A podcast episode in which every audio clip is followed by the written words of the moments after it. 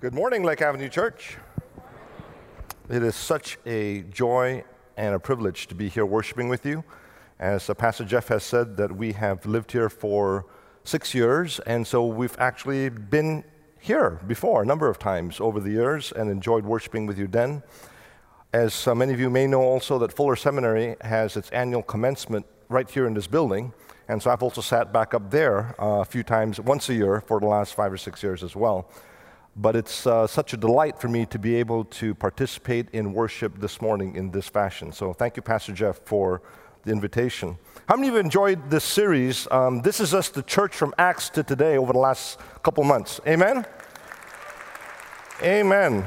And um, Pastor, thank you for, for at least your account of how I got here today. Can I take a couple moments this morning to give you my version of why I'm here this morning? Is that okay with everybody?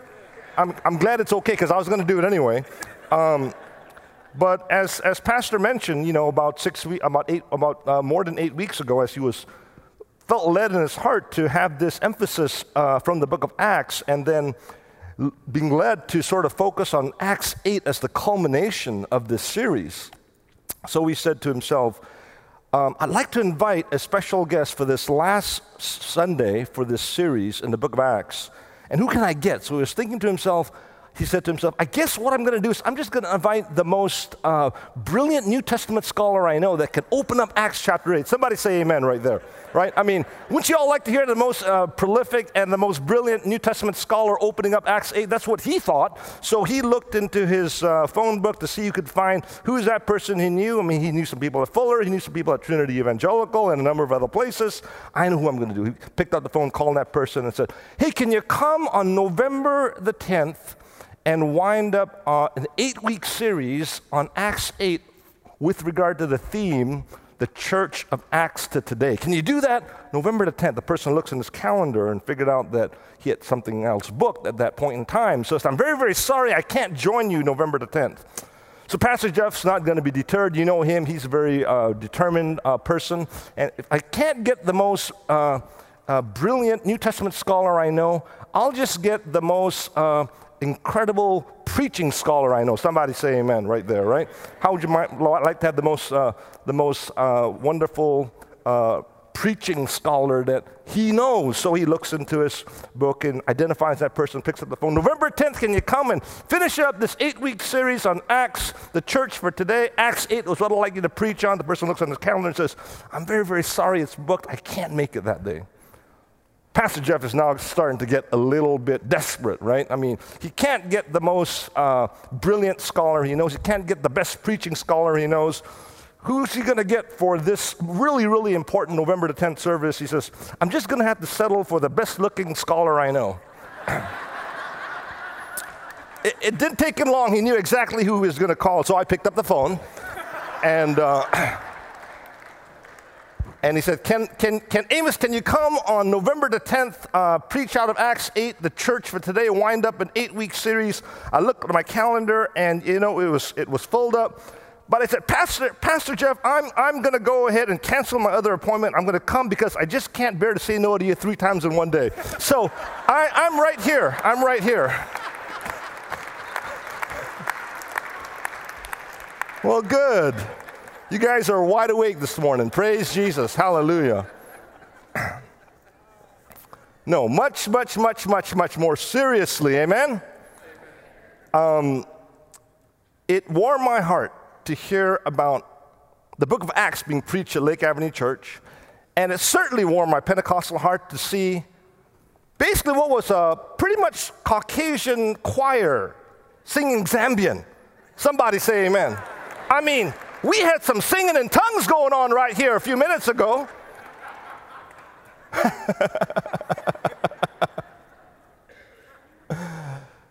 and as we turn to this text today, this morning, I want us to just note, I mean, I mean, you know, I've heard a chance to listen to a number of the sermons over the weeks, and we attended a couple. I attended a couple. My wife and I attended one, and my, I attended another myself. So we've heard these themes, but but as we go here into Acts eight, that pastor's already read to us, I want to observe something that I think we all take for granted in the 21st century.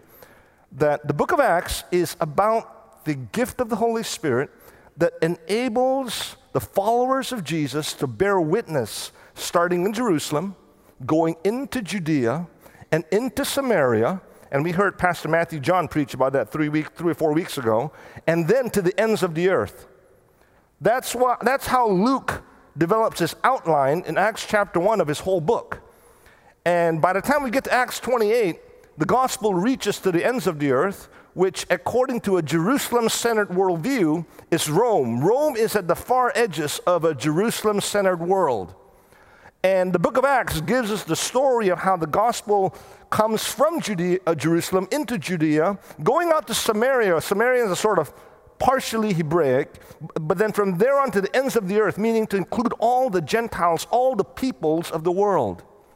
And here in Acts chapter 8, we have the first steps taken outside of Judea and Samaria into the uttermost parts of the earth. That's why this text is so important today. So I've entitled our message this morning From Lake Avenue to Villa Street Church. I've got a little question mark there as we think about this. Now, why have I put it this way? And some of you who may be commuting from potentially far, far away may not know what I'm referring to when I'm referring to Villa Street Church, but for most of us, we probably realize that Lake Avenue, of course, is the big street, right, that this church is on, and it's been called Lake Avenue Church for, I'm guessing, 100 plus years. 123. Let's not cut off those 23 years. Somebody say amen. All right. Now, if you give me hearty amens, I go faster. Somebody say amen. And when I go faster, I finish sooner. Somebody say amen. All right.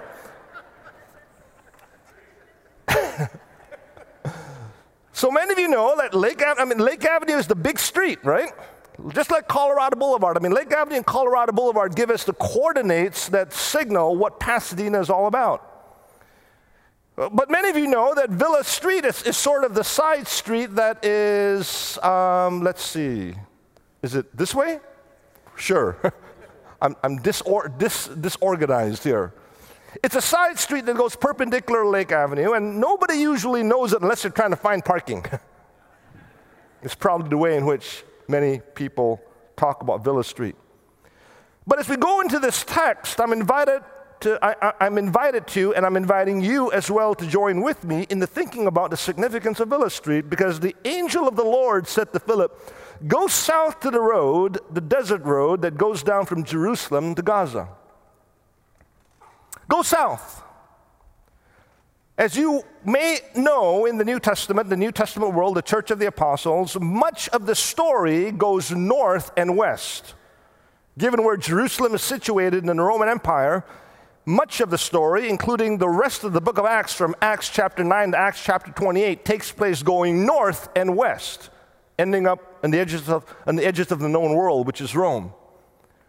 Philip, as you may remember from last week's message from Pastor Jeff, was a Hellenistic Jew, which means he had grown up at some part in the Roman Empire as from Jewish background and had become a citizen of the Roman Empire and was able to navigate the Roman Empire as somebody who could speak Greek, who could move from, from region to region, who could engage with Hebrews, but who could engage also with all the Gentiles of the Roman world. Philip was at home in that world, from north, going north and going west. But the word of the Lord, the Spirit was uh, to uh, the, the word of the Spirit and the angel of the Lord to Philip was, "Go south, go down the desert road."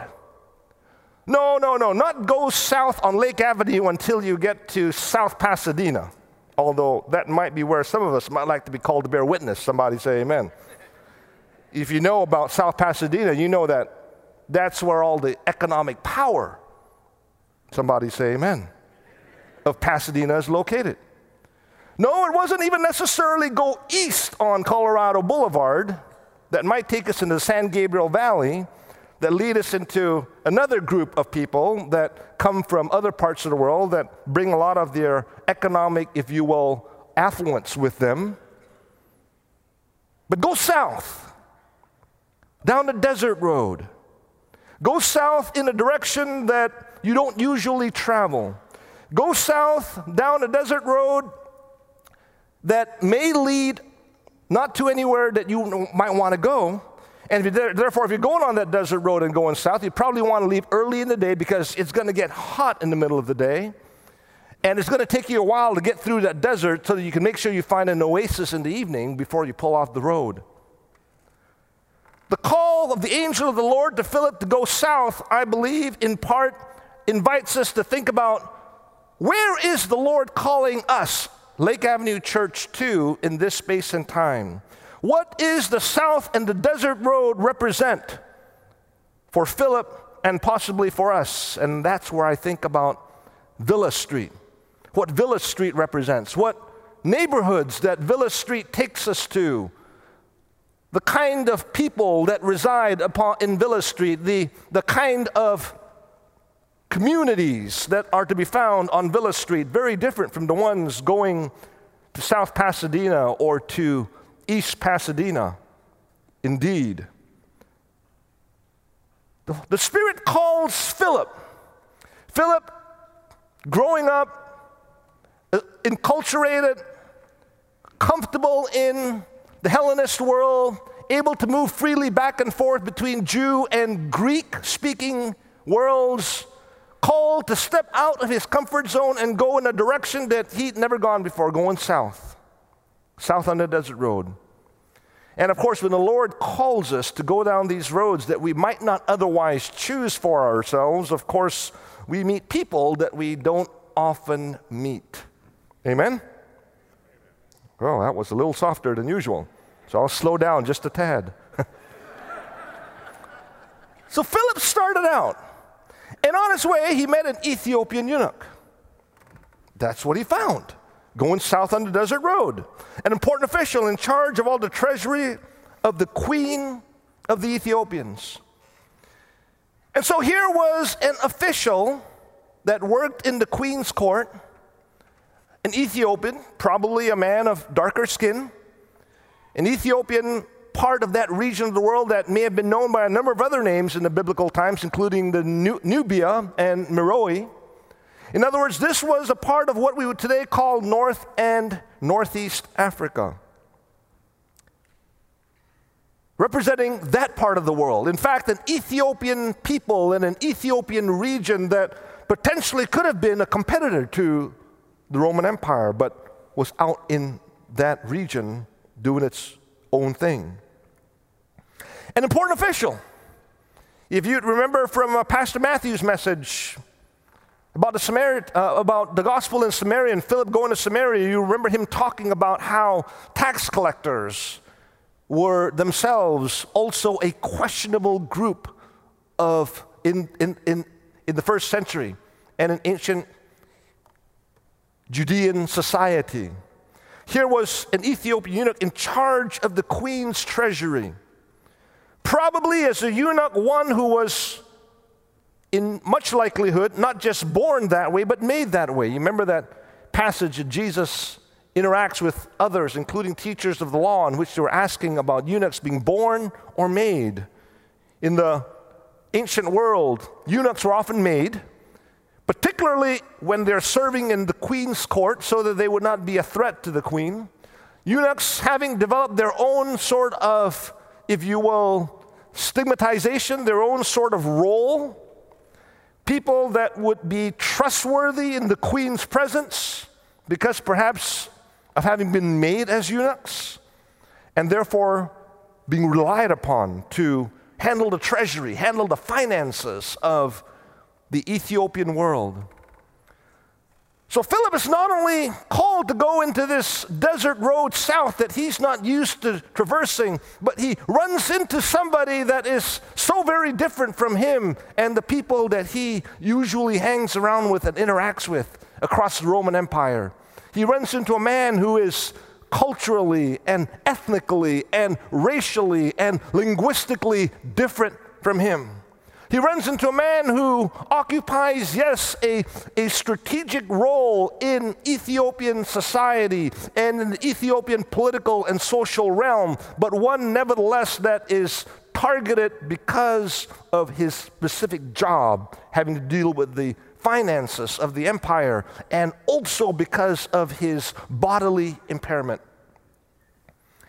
Eunuchs made that way, representing this marginalized and excluded group of those that have impairments. The Old Testament itself indicating that those who are eunuchs would be excluded from, like other individuals with bodily impairments, excluded from certain roles that they would play in the temple or the sanctuary of the Lord, excluded from certain priestly opportunities that others would have had with, if you will, more whole or able bodiedness.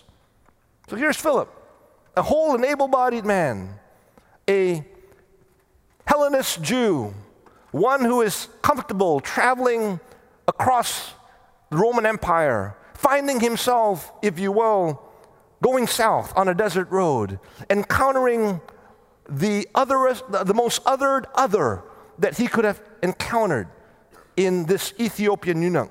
Other in so many dimensions, other in all of the ways, as well as physically different from him.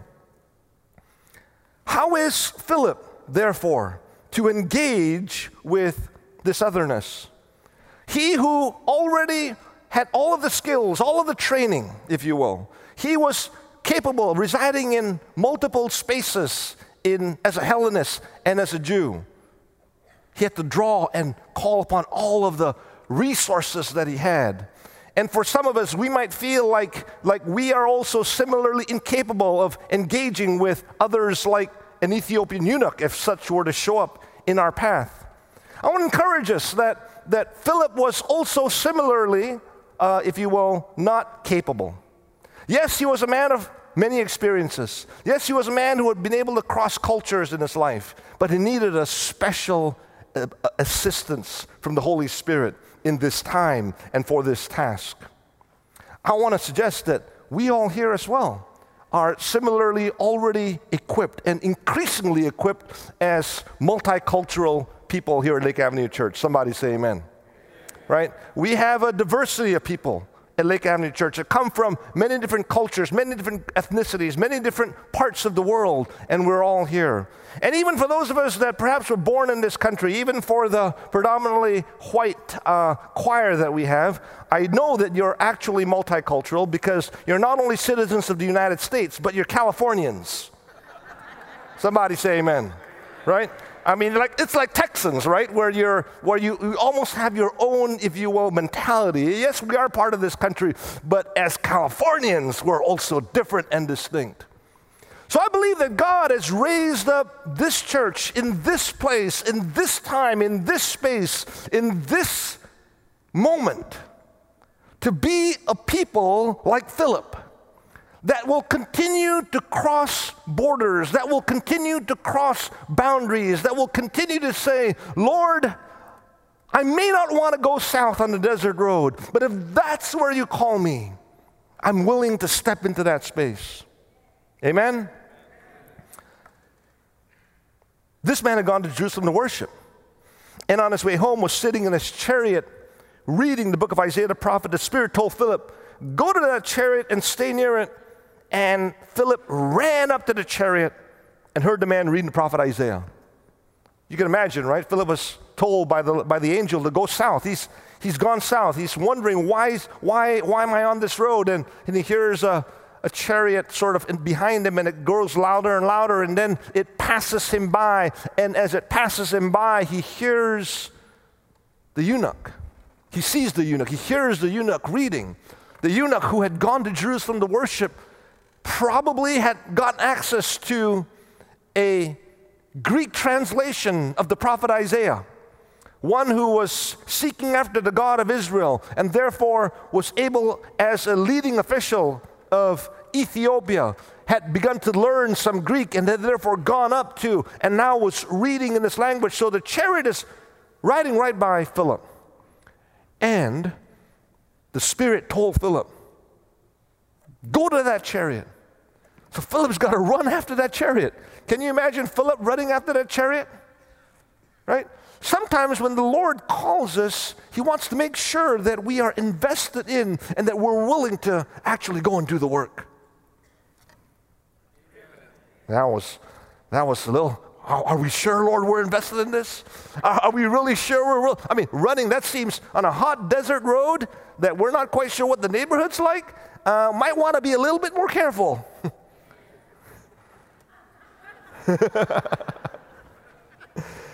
but Philip ran up to the chariot. He wasn't sure what he was quite getting into yet, but he knew one thing that, that whatever was going to happen, this person who was so very different from him was reading about the God of Israel. Was reading about the God of Israel. Reading the prophet Isaiah. Philip ran up to this man and asked him, Do you understand what you're reading? How can I, he said, unless someone explains to me? So he invited Philip to come up and sit with him. And this is the passage of scripture the eunuch was reading. He was led like a sheep to the slaughter, and as a lamb before its shearer is silent, so he didn't open his mouth. In his humiliation, he was deprived of justice. Who can speak of his descendants? For his life was taken from the earth. The eunuch asked Philip, Tell me, please, he said, who is this prophet talking about? Himself? Is he? Because I recognize, this eunuch says, myself in this passage. I recognize myself in this prophet's description about being humiliated. I recognize myself in this prophet's description of someone being deprived of justice. Me, one who had not chosen this, this, this condition, one who had not chosen this role in society, but having been made this way, I recognize myself as someone being described in this passage of someone who called out and who asked, Who can speak of descendants? I recognize that I myself in this passage because I may I've, I've yearned for and, and longed to, to even have children, but I know that I will never be able to have any.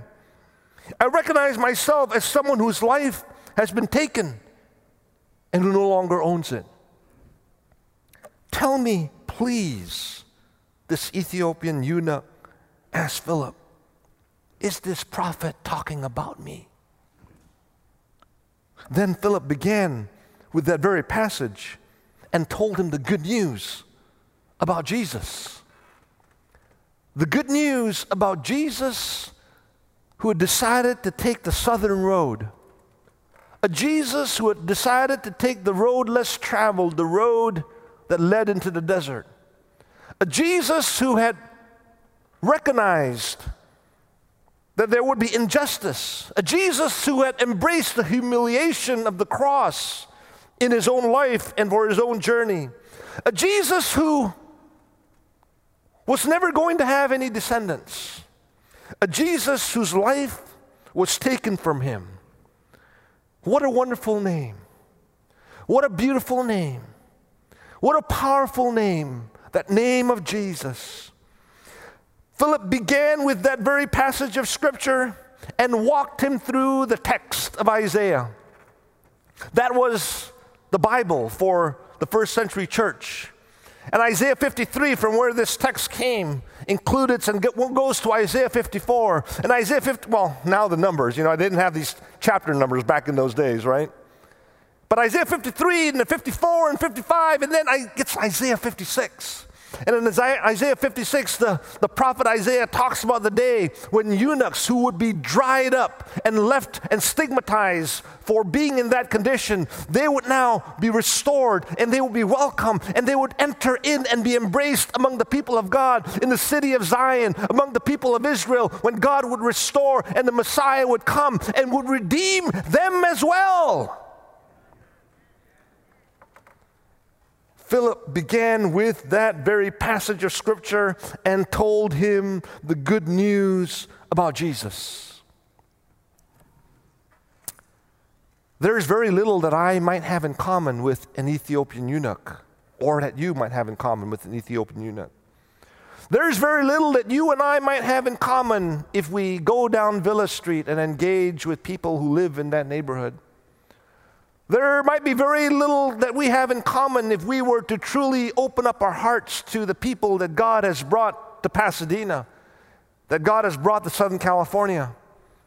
that might be riding on chariots, driving around, looking for work. We've got an employment office, two blocks up Lake Avenue, that includes a lot of people that might be very different from you and I. But they might be reading from the Bible. They might be asking questions that the Bible asks. They might be looking for someone that can empathize with their journey, with their story, with their life, with their hopes, with their wishes.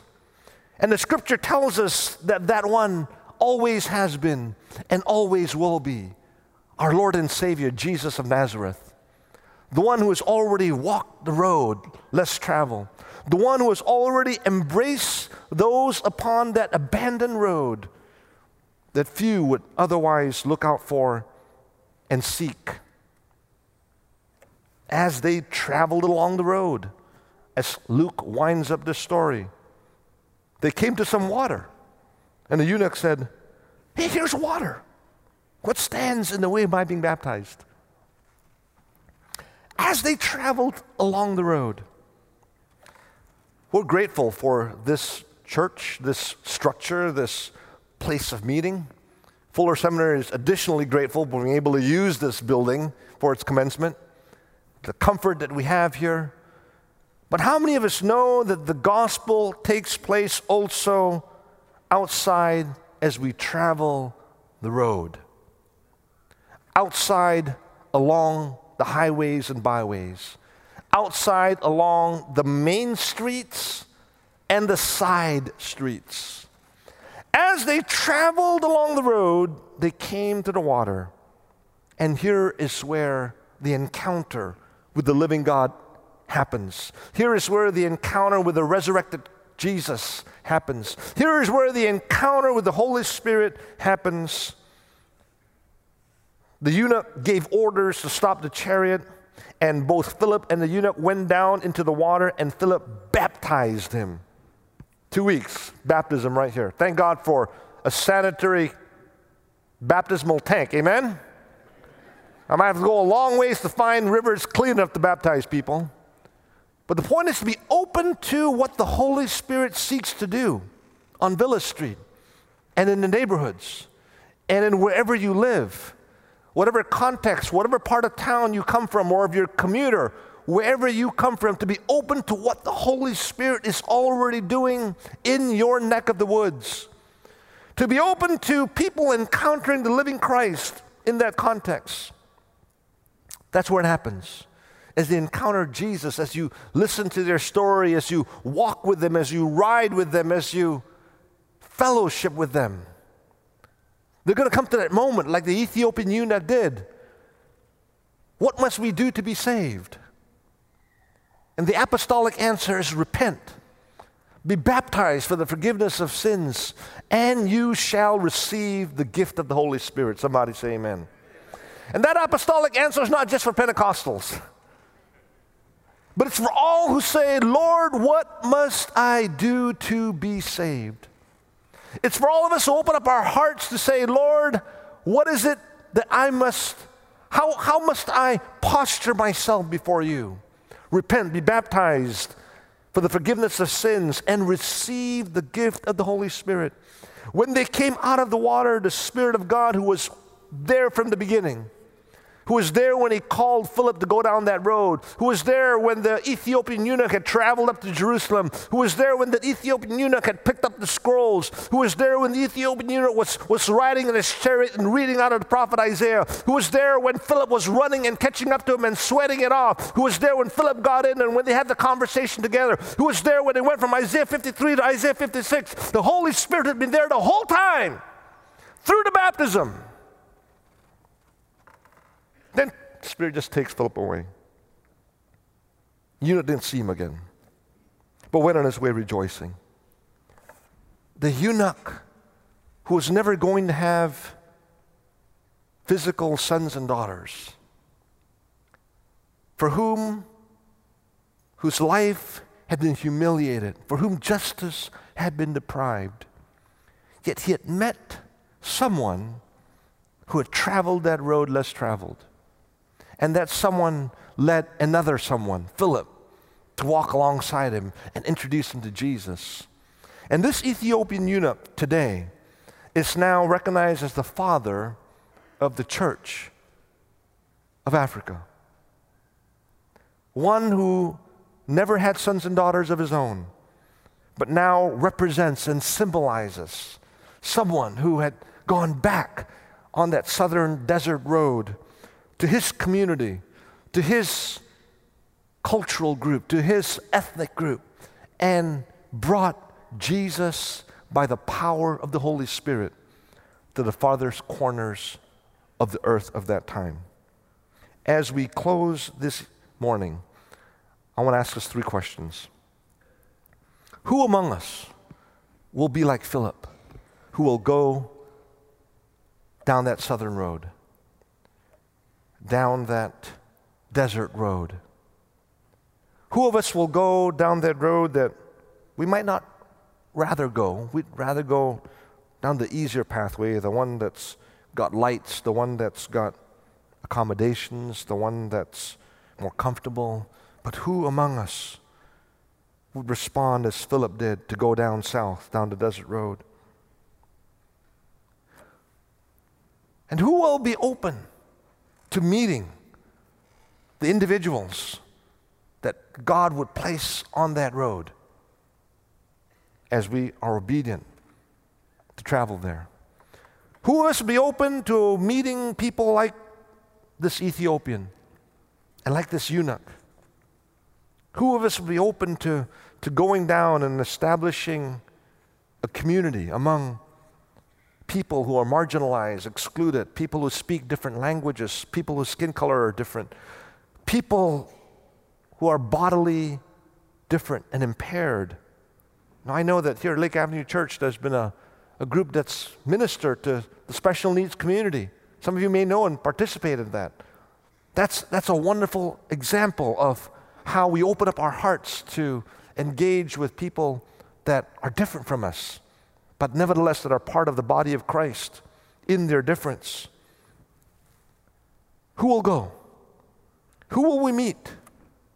And who will we embrace? As Philip embraced the Gentiles.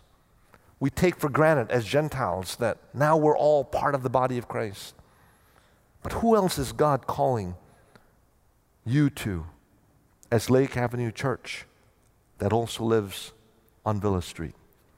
Lord Jesus, this morning, we ask for a fresh outpouring of your Spirit, a fresh Pentecost here at Lake Avenue, here at Villa Street, here in this community, here in our lives, and all the communities that we represent who are gathered here this morning that are part of this congregation.